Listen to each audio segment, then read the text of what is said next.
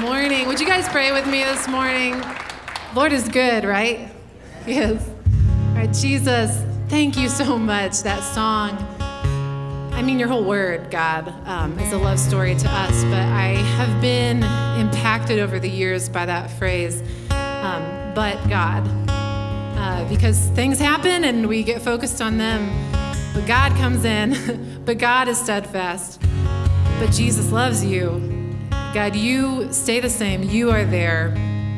You have promised us redemption through Jesus. You have promised us a love that does not quit. And God, I pray that the focus of our hearts would be who you are and the truth of what you have done instead of the wishy washy things of this world that sometimes, often, pull our focus away from you. Jesus, we love you. We are thankful for who you are. We are thankful for what you've done. And we sing and worship and learn more about you this morning, God. I pray that you be glorified. I pray that you would enjoy it.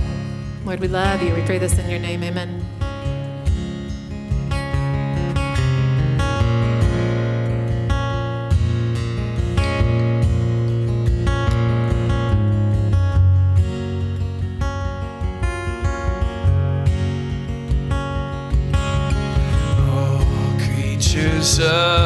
Of a God King, lift up your voice and with us sing.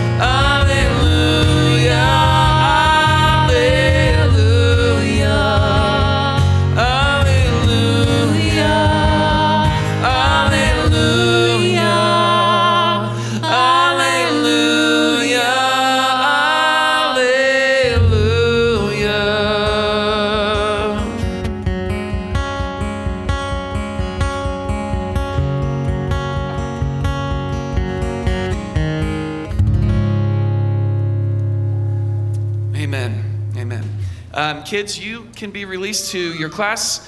And uh, why don't you turn to someone next to you and say hello, good morning. And then uh, Rich will be up for announcements.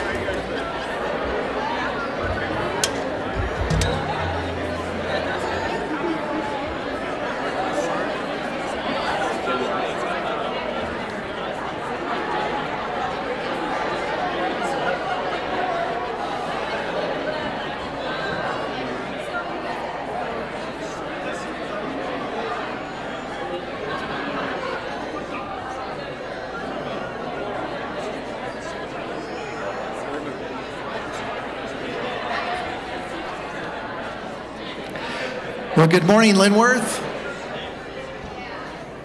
We knew once we be, uh, began doing a meet and greet uh, again here, it might be a little difficult to get you guys back to be able to, to give you some of our announcements and things that are going on. So, anyways, welcome. And if you don't know me, my name is Rich. I'm the family pastor here. And so, if this is your first Sunday, um, also for those of you that are watching online, want to welcome you. Glad that you are uh, joining us. So, just a couple of things before we get into the announcements. Uh, that is, right in front of you is something called a Connect card.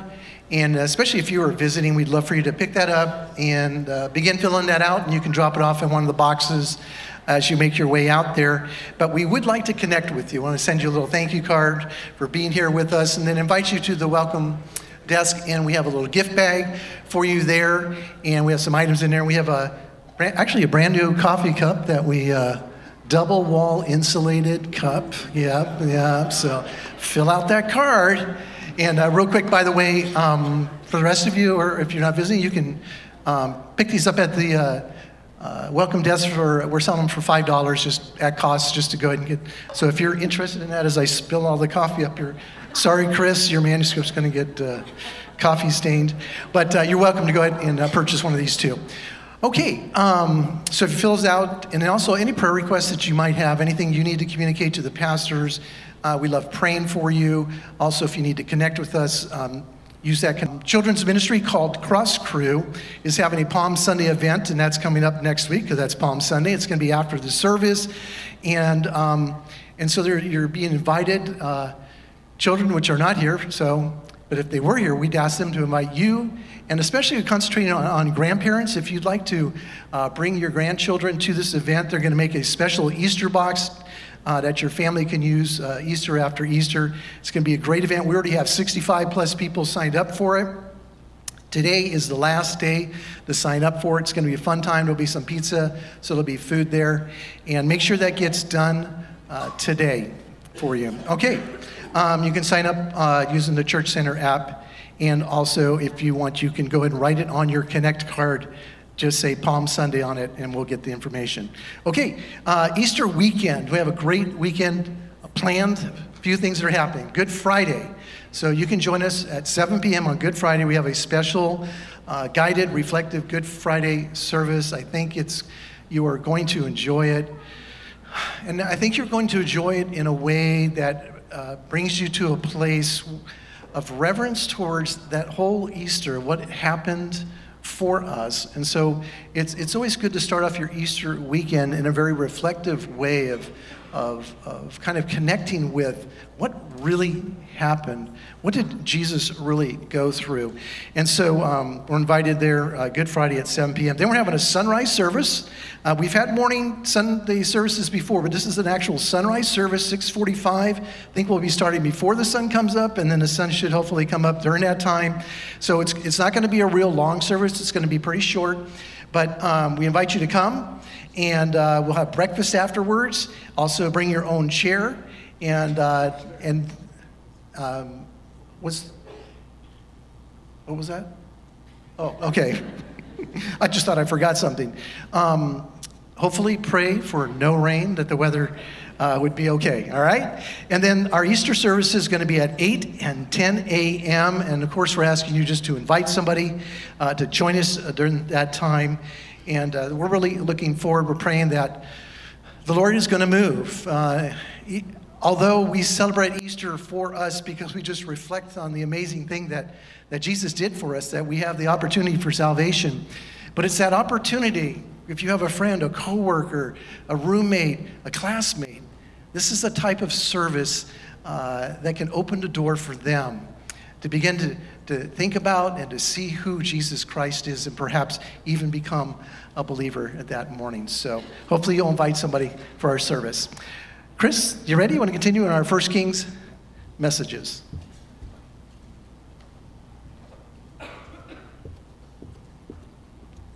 Good morning. Something is going to happen this year for the first time. If North Carolina wins Monday night, if North Carolina wins, I will win my bracket. That's a first. That's a first time. That's a first time. So go Tar Heels. Well, it does seem appropriate today with the NCAA basketball championship tomorrow night to begin with a basketball story from the greatest college coach. And no, it is not Coach K, it is John Wooden.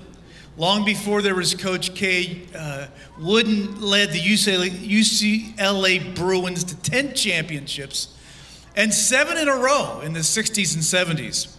Now, Wooden credited his dad with much of his success. He recounted one story that stood out.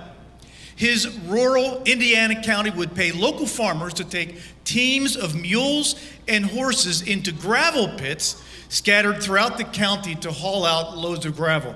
Yes, horses and mules. It's a long time ago. John Wooden was born in 1910. Some pits were deeper than others, and sometimes it was hard for a team to pull the wagon uh, uh, up that steep incline uh, through the sand. So one steamy summer day, a young farmer was trying to get his team of horses to pull a fully loaded wagon out of the pit. He was whipping and cursing those beautiful plow horses, which were frothing at the mouth, stomping and pulling back from him. The elder Wooden watched for a while, then went over to the young man and said, Let me take him for you.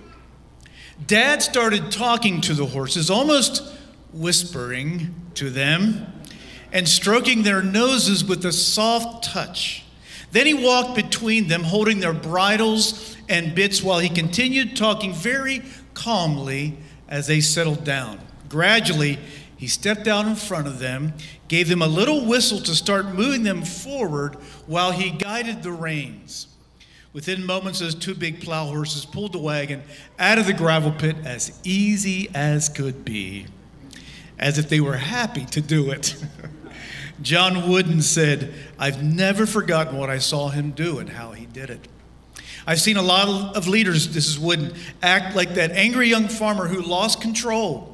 So much more can be accomplished by dad's calm, confident, and steady approach. Well, this story begs a question What kind of leader is God? God is often caricatured as wildly impulsive and given to out of control anger. Yet one who knew him intimately had a different experience of God. This was written by King David, father of Solomon, who we met earlier in the First King series. Psalm 18, verse 35, he, he prayed this You have given me, God, have given me the shield of your salvation, and your right hand supported me, and your gentleness made me great.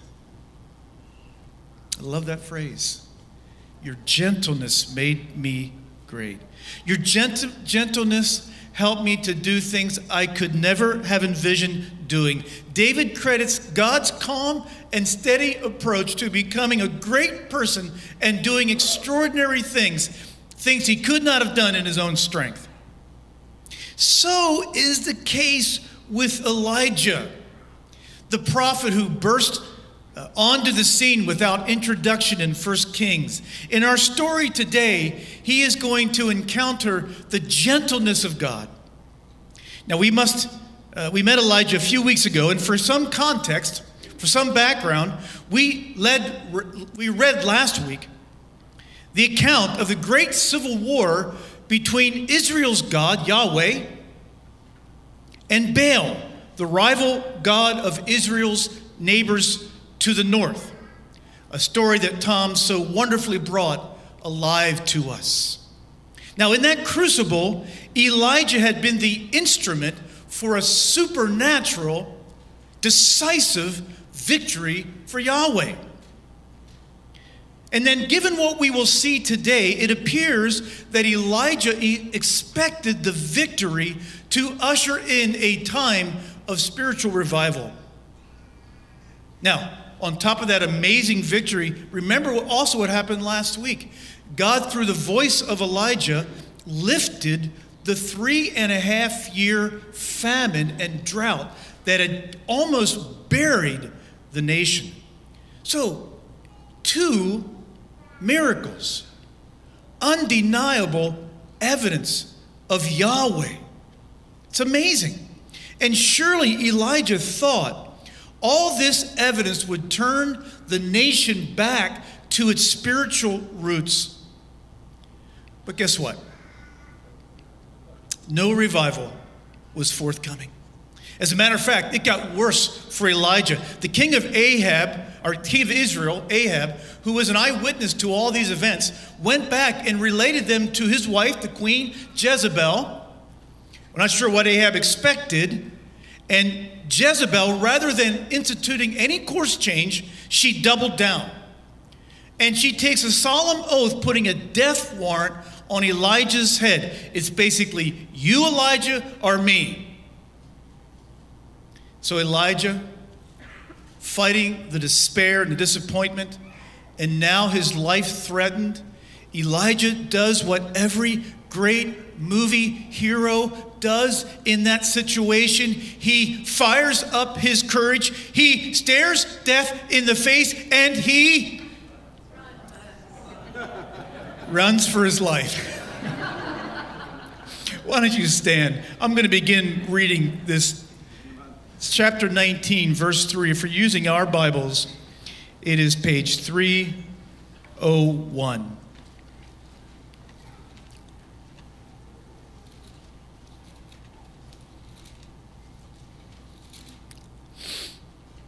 Again, beginning in verse verse verse 4. But he himself went a day's journey into the wilderness and came and sat down under a broom tree, and he asked that he might die, saying, It is enough now, O Lord, take away my life. I am no better than my fathers. And he lay down and slept under a broom tree. And behold, an angel touched him and said to him, Arise and eat. And he looked, and behold, there was at his head a cake baked on hot stones and a jar of water. And he ate and drank and lay down. And the angel of the Lord came a second time and touched him and said, Arise and eat, for the journey is too great for you. And he arose and ate and drank and went in the strength of that food 40 days and 40 nights to Horeb, the mount of God. There he came to a cave and lodged in it. And behold, the word of the Lord came to him. And he said to him, What are you doing here, Elijah? He said, I have been very jealous for the Lord, the God of hosts, for the people of Israel have forsaken your covenant, thrown down your altars, and killed your prophets with the sword, and I, even I, am the only one left. They seek my life to take it away. And God said, Go out and stand in the mount before the Lord. And behold, the Lord passed by. And a great and strong wind tore the mountains and broke it to pieces. The rocks, broken pieces, the rocks before the Lord. But the Lord was not in the wind. And after the wind, an earthquake. But the Lord was not in the earthquake. And after the earthquake, a fire. But the Lord was not in the fire. And after the fire, the sound of a low whisper. And when Elijah heard it, he wrapped his face in his cloak and went out and stood at the entrance of the cave. And behold, there came a voice to him and said, What are you doing here, Elijah? He said, I've been very jealous for the Lord, the God of hosts, for the people of Israel have forsaken your covenant, thrown down your altars, and killed your prophets with the sword. And I, even I, only am left, and they seek my life as well to take it away. And the Lord said to him, Go, return your way to the wilderness of Damascus. And when you arrive, you shall anoint Hazael to become king over Syria. And Jehu the son of Nimshi you shall anoint to be king over Israel. And Elisha the son of Shaphat of Abel Meholah you shall anoint to be prophet in your place. And the one who escapes from the sword of Hazael shall Jehu put to death. And the one who escapes from the sword of Jehu shall Elisha put to death. Yet I will leave 7,000 in Israel, all the knees that have not bowed to Baal, and every mouth that has not kissed him. This is God's word. Let's, let's pray together. Father, we stand before you this morning in awe of you as you passed by Elijah. Lord, so you are in this place. You said, where two or three of us gather in the name of Jesus, there you are in our presence. Your presence fills this space. For Father, you are everywhere. And we can only ask this morning that all of us, Lord, myself included, we'd have humble hearts, ready and willing and eager to learn and to believe what your word says and to receive the gifts this morning that you long to give us, to equip us, to help us, to prepare us, Lord, for a meaningful relationship with you and for effective mission and service to our world. And so, Holy Spirit, lead our time. And in Christ's name we pray. Amen. Amen. Amen. You can take a seat. This passage is just brimming with emotion. We get up close and personal. We peek inside the heart and mind of a real Bible hero. And yet, this is the dark night of his soul. This is his wall. He turns in his resignation. He feels he's been effective. He's tired. He's old. He's nearing the end of his ministry. He's lost heart. He wants to die.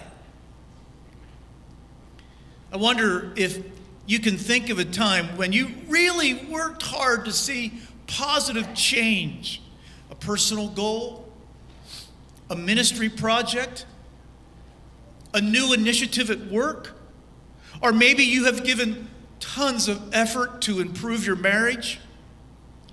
And after all the effort, sacrifice, hope, and expectation of change, it just falls apart. Have you ever felt overwhelmed or just flat out exhausted?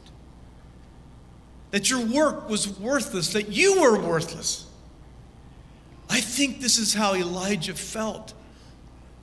You know, in the 1840s, during the Mexican War, there was a U.S. Army general from Missouri named William Kearny. And he was leading 30 men from Santa Fe to San Diego, where he would connect with U.S. naval forces that were landed there, or that were in harbor there. It was a miserable two and a half month journey through a barren wilderness and desert. Those of you who know this part of the country, you know how desolate that southwest part of the country is. Horses and mules died. They were slaughtered. If they didn't die of, of uh, from just aware, they, they were slaughtered for food. Water rations were low. The men were bedraggled, half starved, half naked, exhausted, and dirty. Then came the news that there had been a counter revolution and Mexico had retaken California. Between them and San Diego was a formidable force of Mexican soldiers. What could Kearny do? He couldn't go forward. He couldn't take his men into battle in this condition. But what else? He couldn't go backwards. They would never survive retracing their steps through the desert. I think this must have been how Elijah felt. He couldn't go backwards, but he could not envision going forward. He was stuck. I've been told that that's how pregnancy feels sometimes when you're about ready to give birth. Can't, don't want to go forward, can't go backward. Because I've been told that. I've, I've never experienced it.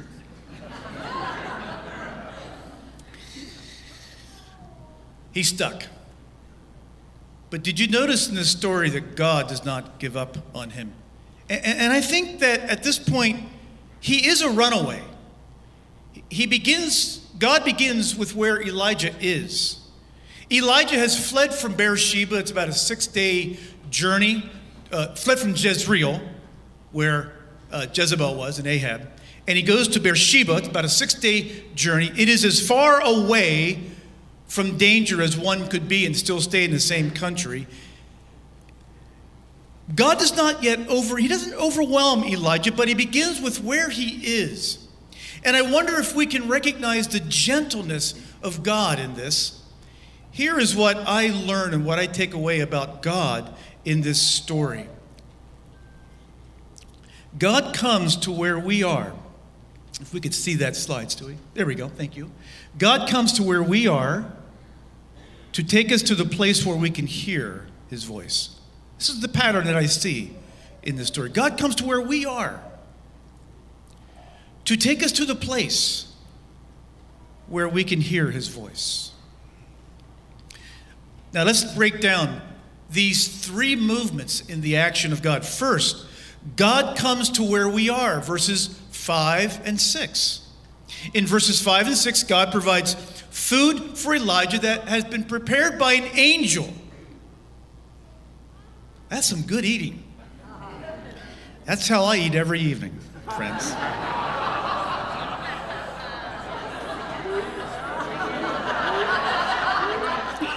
Now she's serving in cross crew, but you let her know that I said that. yes, my wife looks like an angel and the food tastes like it. Now, this was a real angel. And if you were here two weeks ago, we see how God is signaling to Elijah he is not alone. Recall how God provided for the prophet during the previous famine, first through a raven and then through a destitute widow, but now he eats food prepared by an angel. Sometimes when we are in despair, God knows what we need, and it may just mean that we need to rest and we need to eat. God arranges that for Elijah with a, actually, it was a very simple meal that was common to that time and place. Secondly, God comes to us where we are to take us to the place now, I know that every commentator does not agree with me on this, but I believe, I, I take that Elijah was being led by the Spirit into the wilderness. Now, this was further south on the Sinai Peninsula. And I believe it for several reasons, but primarily this reason because the writer drops us all kinds of clues in this passage that Elijah's experience mirrors somebody else's some other biblical hero. Did you pick that up as you read it? God's presence also passed by him, and God also spoke to him. And he also waited 40 days and 40 nights on the same mountain, hundreds of years earlier. Yeah, it's, it's Moses. And it would be Moses and Elijah who, hundreds of years into the future, who were transported from the world beyond to stand with Jesus on a mountain as they were called to witness the fullness of his glory. So, the third slide, or the third movement in our action God comes to where we are, one, to take us to the place, two, to three, where we can hear his voice. Why does God take Elijah on a 40 day journey? To speak to him. God takes him away from the daily grind, the demands and pressures and competing voices to be alone, and in that aloneness to speak. In verse 9, the word of the Lord comes to him with a question What are you doing here, Elijah? And I think his answer in verse 10 is worth repeating here. Elijah said, I have been very jealous for the Lord, the God of hosts, for the people of Israel have forsaken your covenant, thrown down your altars, and killed your prophets with the sword, and I, even I, only am left, and they seek my life to take it away.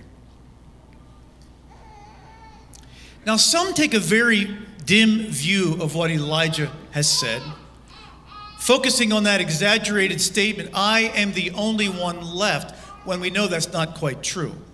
concluding that Elijah is playing the role of the self obsessed martyr, locked in self pity. Now, I don't deny that some of that is going on here, but Elijah is a complicated man, like all of us are complicated. I think Elijah in this statement does see something very profound here. And he likely sees it with greater clarity than any other human being alive at this moment. He sees the true spiritual danger that Israel is in. And that is, given the prevalence of Baal worship, Israel's future, their distinctiveness as a nation, their identity as God's people, is on the brink of extinction. You know, history, even at this early stage, was already littered with nations consigned forever to the dustbin of history. Just a mere footnote. And I think Elijah may fear for that. And then, if that happens, what will happen to the redemptive purposes of God? You know, I love God's question to Elijah What are you doing here? And I, for myself, I don't take it as reproof, but rather as a way for Elijah to unburden his soul. You know, along my journey, God has asked me oftentimes, and it happens for me in the process of journaling my prayers, He has often asked me questions. Chris, what were you expecting to gain from me? Chris, why do you feel the way that you do? What are your true goals? What do you truly want? These questions are invitations to talk, to pour out my soul, to pray, to unburden. And in these back and forth conversations, God clarifies, He reminds me of what matters, what is important. And as I listen, I'm convicted, I'm often inspired because He's coaching me, He's counseling me spiritually, emotionally, and relationally. Well, God hears Elijah, he hears his response. And then in verse 11, and we might read this with trembling, God tells him, Go stand on the mountain and stand in the presence of the Lord, for the Lord is about to pass by. Again, this is a moment like, like we read that Moses had. Now, we're not sure even if Elijah obeyed this or not. Maybe he did it first because later we're going to find him not standing but hiding in the cave. And what does God do? God came first in a, par- a powerful wind that tore the mountains apart and shattered the rocks. Sounds like scenes from Lord of the Rings. I would love to set Peter Jackson loose on, on putting to film this, this chapter. But God was not in the wind. Next, God came in an earthquake, but God was not in that. Third, He came in a fire, but the Lord was not in the, in the fire. In verse 13, indeed, we find Elijah hiding in the cave. But after the fire came a low or gentle whisper. The literal Hebrew is a voice, a sound, a thin silence. This is what God was in. God's communication was not in the powerful acts of nature. Elijah had seen God work in nature defying ways the drought, the fire from heaven. But the point of power was not an end in itself, some spectacular sideshow, but to draw men and women into a relationship with the God who speaks. The God who, in holy moments, reveals himself and makes the veil between heaven and earth a very thin one. He is the God who speaks. And in a way that we can hear and relate to. God desires to relate to us with clear, intelligible communication. He came to Elijah with his word in a gentle whisper. You know, this was a revolutionary concept in the ancient world where gods would never bend to that level. Yet Yahweh was in the still small voice.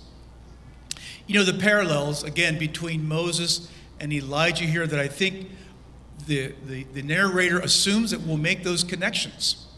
The parallels between Moses and Elijah calls us to reflect on how God communicated to Moses. What did God say about his communication with Moses? You know, around the same mountain, the Mount of Horeb, Sinai, around the same mountain, Moses set up a place called a tent of meeting where the glory cloud of the Lord would come and rest. And when Moses went into that tent of meeting and the glory cloud came to rest on it, the people would stand up in holy reverence, wondering what's going on in there. And we wonder, how did God speak to Moses? Well, we're told. Exodus 33 11. The Lord would speak to Moses face to face as one speaks with a friend. Isn't that beautiful? There's another account in the book of Numbers, chapter 12, and here the narrator is comparing simple, clear communication with abstract, hard to understand uh, uh, uh, communication. Here's what is written for us Numbers 12, verses 6 through 8. When there is a prophet among you, I, the Lord, reveal myself to them in visions, I speak to them in dreams. But this is not true of my servant Moses. He is faithful in all my house. With him I speak face to face. And clearly, and not in riddles, he sees the form of the Lord.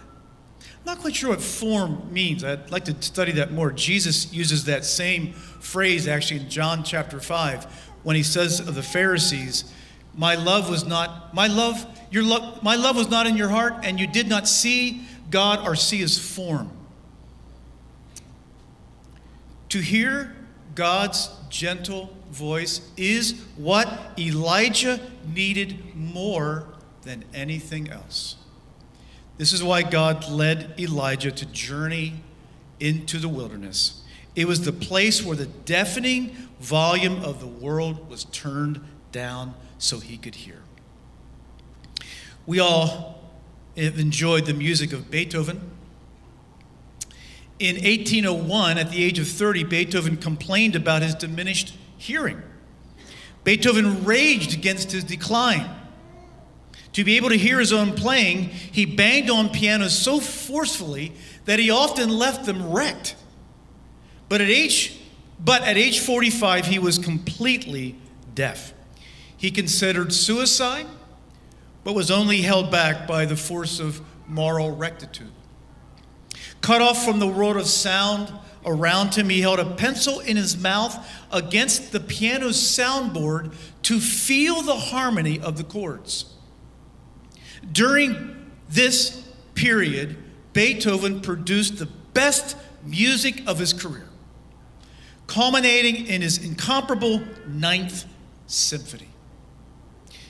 Harvard professor Arthur Brooks wrote this of Beethoven It seems a mystery that Beethoven became more original and brilliant as a composer in inverse proportion to his ability to hear.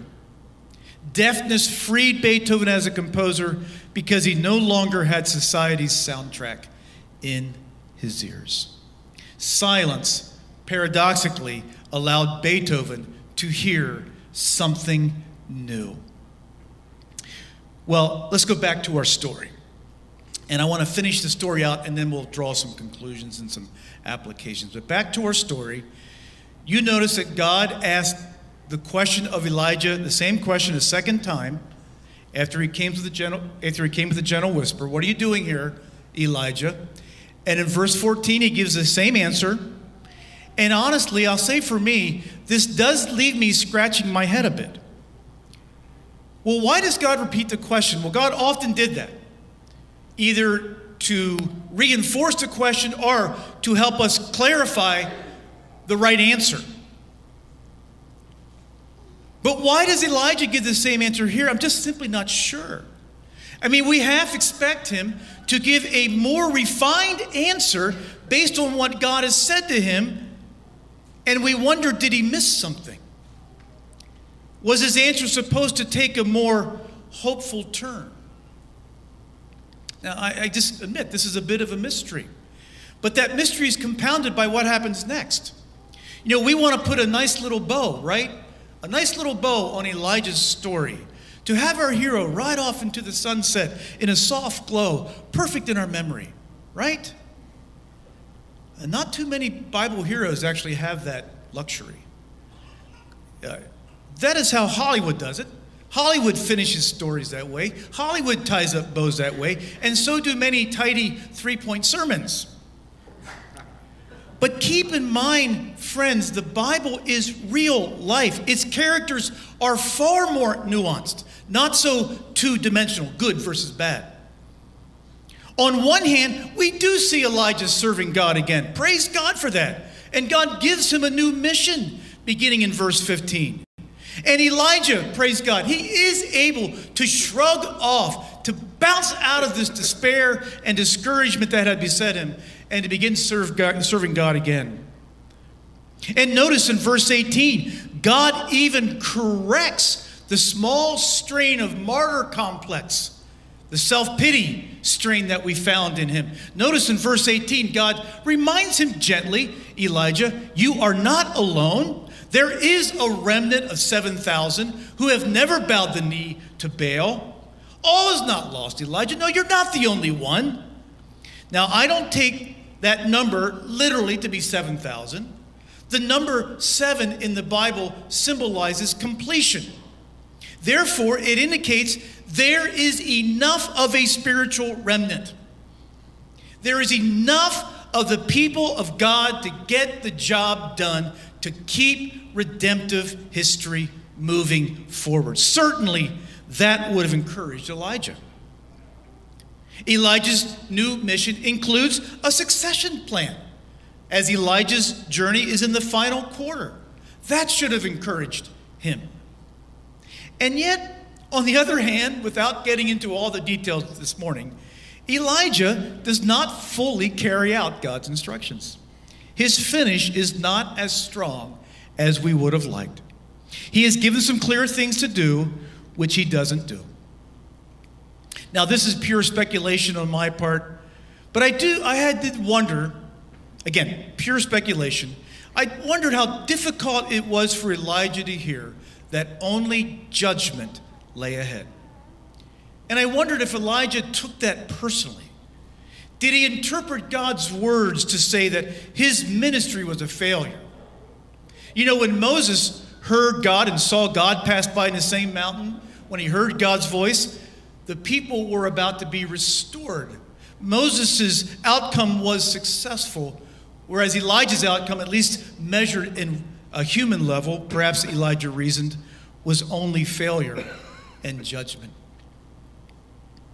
Well, despite the mixed bag of the outcome of Elijah's life, this pattern remains true. God comes to where we are to take us to the place where we can hear his voice. And it is not only the power of his voice, but it is the tenor of gentleness contained within it that gives us the hope to put aside our despair and our regrets and move forward. The power of his voice strengthens us, strengthens us, and it helps us to rise above our discouragement. You know, sometimes I look at the circumstances that I'm facing, the waves, and I think, how am I not drowning? How is God sustaining me? Well, by the way, one answer to that question is your prayers. Your prayers help sustain me. And, uh, and believe me, other times when I do fixate on those waves, I do feel like I'm drowning. But when I am abiding in Jesus, and when I hear his voice, and receive the strength and the power of the Spirit connected to that voice, the waves don't look nearly as menacing. Jesus took up the theme of gentleness, didn't he? Jesus took up the theme of gentleness. Jesus, in reaching out to those who were burdened and weighed down by the, by the disastrous leadership of that age, people trying in their own strength to perform and to keep up the law and just beaten down and weary by it. To the religious, religious legalists of his day and to the perfectionists and the workaholics of our day, Jesus says, Come to me. Come to me. All you who are weary and burdened, and I will give you rest. Take my yoke upon you and learn from me, for I am gentle and humble in heart. Catch that. I am gentle. I am humble in heart, and you will find rest for your souls. My yoke is easy and my burden is light. This yoke, you know, it carries the connotation of these two giant oxen that are carrying a heavy load. And the picture being drawn here is that Jesus is this massive ox. And you, on the other side of that, what they call, I forget what they call it, but you're on the other part of that, that thing, and like your feet are barely touching the ground. You're just a scrawny thing. He's pulling the weight. Because he's gentle, he's humble of heart, and you'll find rest for your souls. My yoke is easy, and my burden is light. It's such an, such an upside down vision of who we expected God to be. Is this gentle God still speaking today? Can his gentleness lead to greatness within us, within me? Can, his, can that gentleness lead to greatness within you? Can it cause you to do things you had never before envisioned? Because you've heard his voice and you've felt the gentleness in it. Is God still speaking that way today? Think about it. Is God still speaking that way today? Does God still need Elijahs today? Or has, is the work of God so completed? Is the work of God so done? Are the redemptive purposes of God so completed? He doesn't need Elijahs anymore. Does God still need Moseses today? Does he still need Marys? and Esther's and Timothy's? Does he still need the smaller, unknown characters who make a single appearance in the Bible? Yes, yes, and yes. And therefore, he is not done speaking. Here is the application and challenge. It is not something for you to do, it is something for you to believe. We must believe that God can speak to us today with the same effect. As we heard, as Moses heard, and as Elijah heard, as Esther heard, as Timothy heard, and as many others heard. He speaks God today. He speaks primarily through His Word, His communication to us. But He can speak in any way or form that He chooses. The beauty today is that we have His Word. And it is a way for us to evaluate and to assess what I think I'm hearing and how God is leading. Besides his Word to help us evaluate God's leadings. We have a community of others who can help us discern His voice from that which might only be bubbling up from myself. But, friends, none of that matters if we don't first believe God still speaks. You see, if you a priori assume God cannot speak today like he spoke to Moses or spoke to Elijah or spoke to others, then you'll never hear his voice. You've already determined, you've already concluded he's not speaking today. Only when we first believe God can still speak, it may be in a different manner, but with the same upside down effect on us, only when we believe Will we be open to when that voice and that leading comes to us? It is faith. And when he speaks, it is power. There is power in his words. Power. They're not idle words, they're not just symbols on a page. There is power in his word because through them, friends, he imparts his life, he imparts his spirit. You know, we talk about the memory of grandpa's words or the memory of grandma's words. And that, in some way, though not fully, in some way, that does sort of, uh, in a slight way, mirrors what's this is happening here, except that, again, grandma's Holy Spirit, our spirit, does not live within you as God's Spirit does. There is power in His words. You see, the kingdom of God is not in words, it is in what? It's in power. Did you know that this book is not just a book filled with religious ideas? It's not simply a philosophy book. This book is actually a record of action. It's a record, it's a story, it's an account of what God has done throughout history. It's a book of incredible action. They have the power to change us. And this is our challenge this morning to believe that God can speak to me. Nick, you and Summer can come on up as I just say a few final things. And then we're going to worship together and, and, and take the bread and cup together. The beauty of the power of God and the wisdom of God is that He speaks to what we need. If we need to be awakened out of lethargy, He will challenge us. If we need to take seriously a sin that is bringing us down, He will warn us. But He also knows when we need comfort and healing. And in those times, we will find a surprising and tender gentleness. I wish, really, and don't you wish for the world to know this? Don't you wish for the world to know this? I mean, wouldn't we be freshly motivated and inspired for the world to know that our God is this way? People like Chris Bennington, the former lead singer of Linkin Park, before his suicide in 2017, he was commenting on the song called Heavy. And he said this in an interview.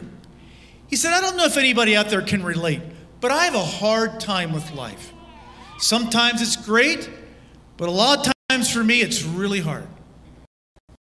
And no matter how I'm feeling, I always find myself struggling with certain patterns of behavior. I find myself stuck in the same thing that keeps repeating over and over again. And I'm just like, how did I end up here? How am I in this? There is a place right here, and he points to his head. There is a place right here, this skull between my ears. And he says, That's a bad neighborhood. And I should not be in there alone.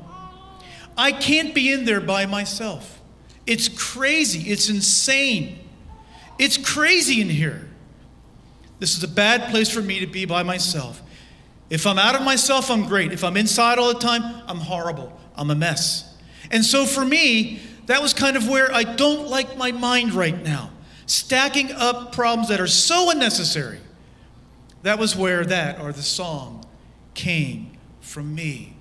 If you know anything about his story, it's a very sad, broken story with trauma.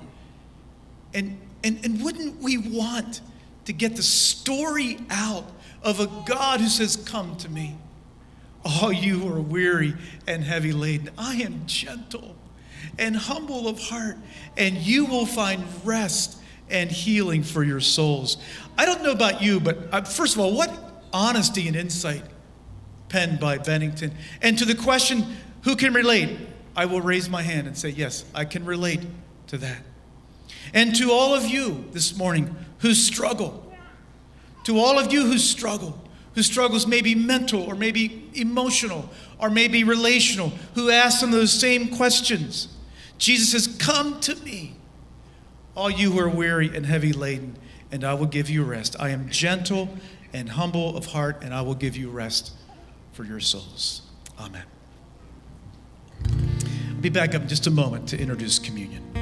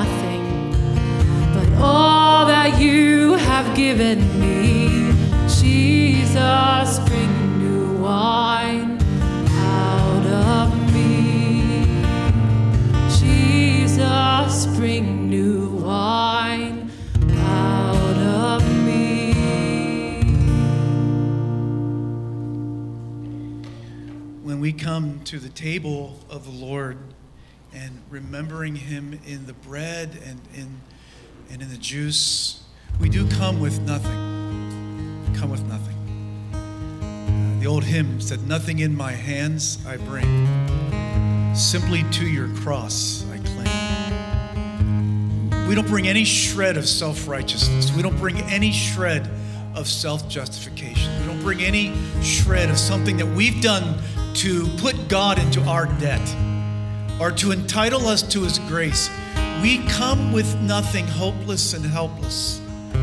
The same way we came on that day for those of you who received Christ. You didn't come on that day uh, bringing some spiritual resume with you saying, This is why I deserve heaven. This is why I deserve grace. No, you, you came on your knees in tears saying, I need Jesus. I bring nothing. I am nothing. I have nothing to offer you, God. So we come to the table to remember Jesus, the bread representing his broken body, the juice representing his blood for our forgiveness. And particularly this morning, as we remember Jesus and as we take the bread and the cup, I want to encourage you to lay your burdens down. An old song said, Lay your burdens down, put your feet on solid ground, take your burdens to the foot of the cross. Let's do that this morning by first. Let's take the bread together.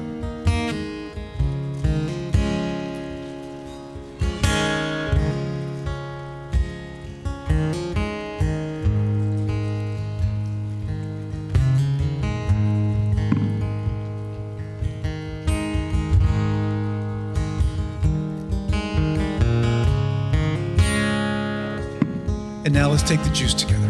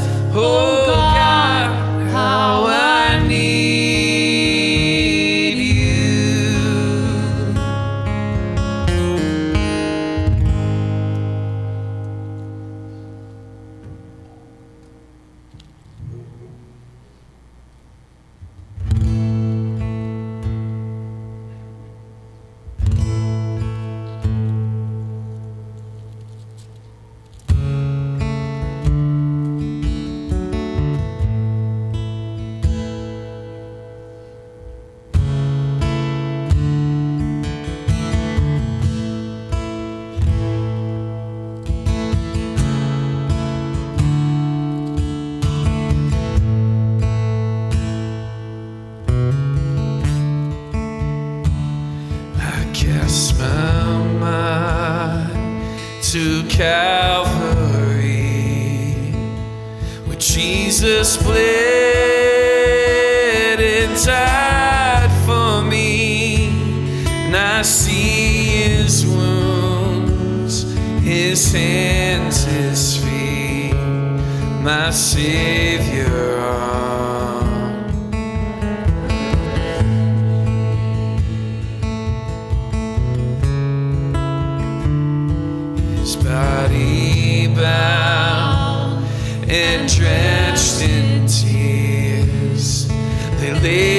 time.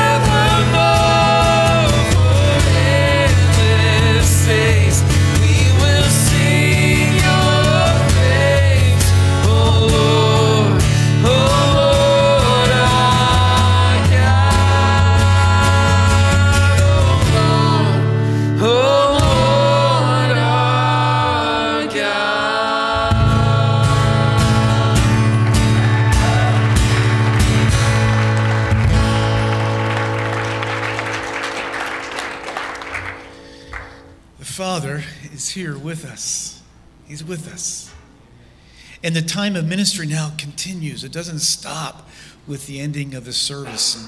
And, and want to encourage any of you this morning, and if the Holy Spirit is speaking, if He's this morning addressed a specific burden that you've been unable to lay down, you've been unable to give to God in a way where it's no longer uh, burdening you. Come down front and meet with one of our prayer team members. You can share as little or as much as you'd like.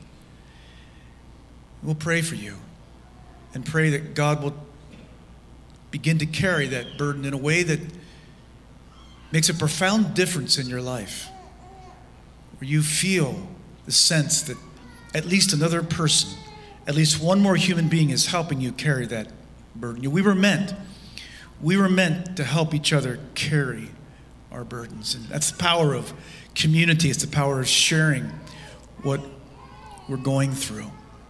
And so our time at ministry continues. Maybe you feel more comfortable turning to a friend or turning to your small group leader or, or just turning to one of our pastors who is uh, in the lobby or somewhere in the church. But, but share your burden. Share that burden. Hear the voice of Jesus saying, Come to me, and I will give you rest. I am gentle and humble of heart. Let's close with a benediction. And I'd like this morning to do something a little different. If you don't know this, it's in the, your Bibles on page 811, Matthew chapter 6. I'd like us to say together as a body the Lord's Prayer together as our closing this morning. Many of you may know it. Again, if you don't, it's page 811, Matthew chapter 6, beginning in verse 9. Just sit right along with me. Our Father in heaven, hallowed be your name. Your kingdom come, your will be done on earth as it is in heaven. Give us this day our daily bread, and forgive us our debts as we also have forgiven our debtors. And lead us not into temptation, but deliver us from evil. For yours is the kingdom, the power, and the glory forever. Amen. Amen. Let's go and serve.